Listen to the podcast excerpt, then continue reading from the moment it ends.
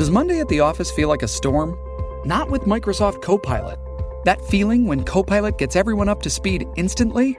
It's sunny again. When Copilot simplifies complex data so your teams can act, that sun's shining on a beach. And when Copilot uncovers hidden insights, you're on that beach with your people and you find buried treasure. That's Microsoft Copilot. Learn more at Microsoft.com/slash AI for all. First, the bad news. SAP Business AI won't help you generate cubist versions of your family's holiday photos. But it will help you understand which supplier is best to help you roll out your plant based packaging in Southeast Asia, or identify the training your junior project manager needs to rise up the ranks, and automate repetitive tasks while you focus on big innovations. So you can be ready for the next opportunity. Revolutionary technology, real world results. That's SAP Business AI.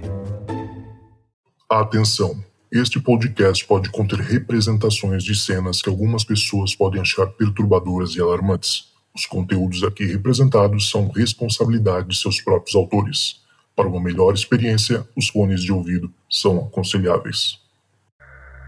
Arquivo Relatos do Além. Especial Halloween.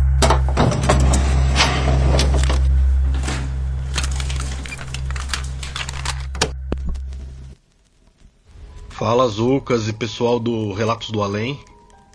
É, meu nome é Matheus, sou de São Paulo e essa história que eu vim trazer para vocês aconteceu com comigo mesmo no final dos anos 80. Eu tinha é, entre 11 e 12 anos, né? E eu costumava passar as férias no interior de São Paulo, é, na cidade de Tatuí. E onde meus primos moravam num condomínio afastado da cidade, assim, né? Então passava os dias de férias lá. Nesse, nesse condomínio tinha um clube, que era o lugar onde tinha uma, um campo de futebol, society, tinha uma, um campinho menor, tinha quadra de basquete, quadras de, de, de squash, de, de tênis, piscina, um lugar bem grande mesmo. Assim, era um quarteirãozão grande, meio que no centro do condomínio, né? Ficava.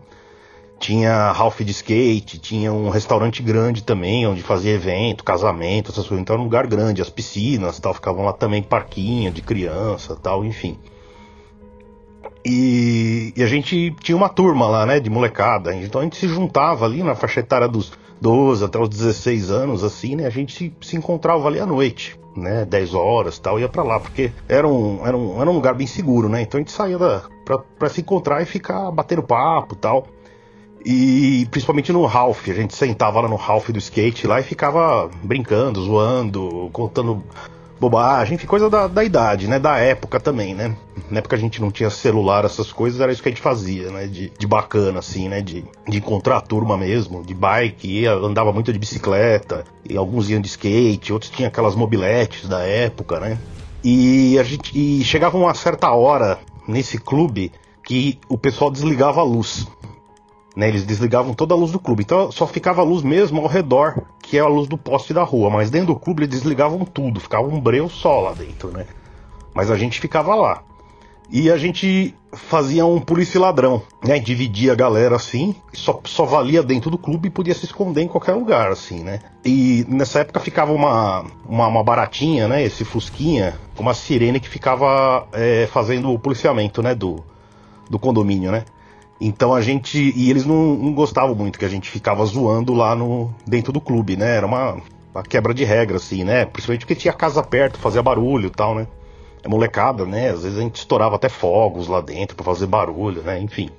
E nessa, nessa noite a gente resolveu fazer o polícia ladrão, né? Então dividia. Aí ficava uma, uma galerinha lá contando tal, um pouco, e a galera ia se esconder, né? E nessa época eu era muito, muito chegado a dois japoneses lá, dois irmãos, né?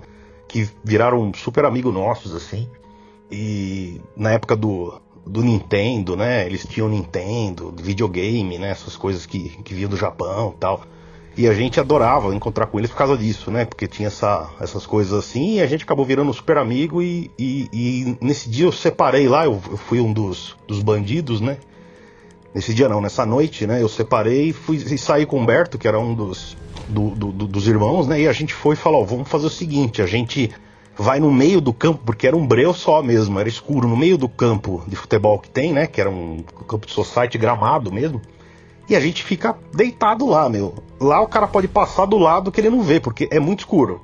Era muito escuro, né? A gente falou, beleza, a gente correu para lá, deitamos na grama e ficamos lá. E aí tinha, próximo a esse campo, grudado assim, dividido por uma muretinha e grades, né? Tinha um outro campo menor de futebol, bem menor assim, né? Quase um salão, assim, né? Que era com aquele com piso mesmo, né? Não era grama, era piso, né? E ele era menor, só que era uma muretinha bem pequena, bem baixa e um, uma grade enorme, grande, né? Que separava eles. E se você levantasse um pouco, você conseguia ver até o chão do outro desse, de, de, desse, desse campo de salão, né? Você conseguia até ver o, a, o chão mesmo, né? A pintura tal. E a gente tava lá e tinha uma, um pouco de luz assim que vinha da rua, você conseguia ver, via o travessão, né, o, o gol, né, do, da, dessa desse campinho e tal. E tava lá, eu levantei assim e a gente ficou lá deitado, esperando os caras achar a gente. Falou, meu, aqui o cara vai achar. A gente via eles passando, barulho assim, mas muito difícil achar porque era muito escuro. E aí eu olhei assim, eu dei uma levantada para dar uma olhada pra ver se não tava vindo ninguém. Do chão, eu conseguia ver o chão do outro campo. Meu, brotou um cara do nada, mas ele não tava, ele não tava deitado no chão, ele não tava agachado, ele simplesmente levantou como se tivesse, é, como se ele tivesse saindo do chão, assim, sabe? Aí eu falei, ó japonês, ó japonês, olha lá.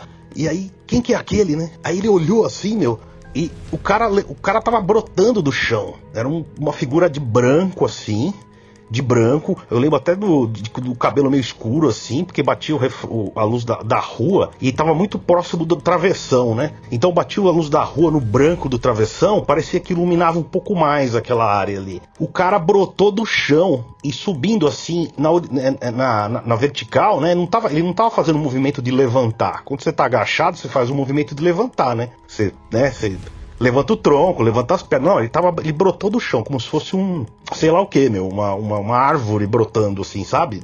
Um, ele brotou do chão, ficou de pé, assim, parado, estático, olhando pro, pro, pro, pro gol, assim, de frente pro gol. E a gente, oh, a gente começou a gritar, oh, que é você? Oh, não sei o que. E ele não respondia, ele ficou parado lá, meu. Nossa, hoje, até hoje eu tenho 45 anos de idade, até hoje eu lembro disso, me arrepia até o coisa. Não era a galera da, da, turma lá, porque assim, a gente andava muito junto, era reconhecer. Ah, é fulano que tá ali, é ciclano que tá ali, né? Você reconhecia que era.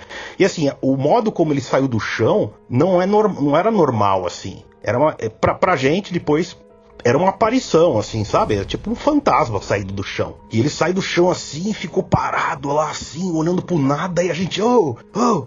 Meu, chegou uma hora que a gente ficou com tanto medo, coisa, que a gente saiu gritando no meio do campo. Gente levantou, saiu gritando no meio do campo e voltamos para casa, meu. Voltamos para casa do meu primo, que era mais próximo do clube. Entramos na casa dele e meu primo ficou lá no clube e tal. Entramos na casa dele, eh, batendo nas portas. Meu tio acordou tal. O que que foi tal? Falei, ah, que a gente viu fantasma, não sei o que. É, né, ficou aterrorizado. A gente não voltou mais aquela noite pro clube. Aí meu primo voltou atrás, não, ach, não achava, não achava, não achava a gente, voltou para casa, viu a gente lá, depois a gente teve que acompanhar o, o japonês para casa dele, porque era bem mais para baixo do condomínio. Meu, mas era foi, foi surreal mesmo assim, era um, um cara brotou do chão, brotou do cimento lá da, da quadra, sabe? A cabeça apareceu, depois apareceu o, o ombro, e aí foi formando, apareceu a cintura, e daqui a pouco eu só não conseguia, eu só não consegui ver o pé mesmo, né? Porque tinha a muretinha, mas deu para ver até a, a, a roupa, assim. Ele tava com uma, uma roupa praticamente toda branca, assim, né? E o cabelo bem preto, eu lembro disso. E foi uma. Foi assustador na época. E assim, para mim era, foi uma. Foi uma aparição, assim, porque não era ninguém conhecido, não era ninguém dali. A gente gritou pro cara várias vezes, o cara não olhou, como se ele não estivesse nem escutando a gente, né? A gente gritou mesmo, ele daria para escutar, né? E foi isso, assim, foi mais um, uma história lá de, dos, da cidade de Tatuí, lá saudosa. Um abraço aí.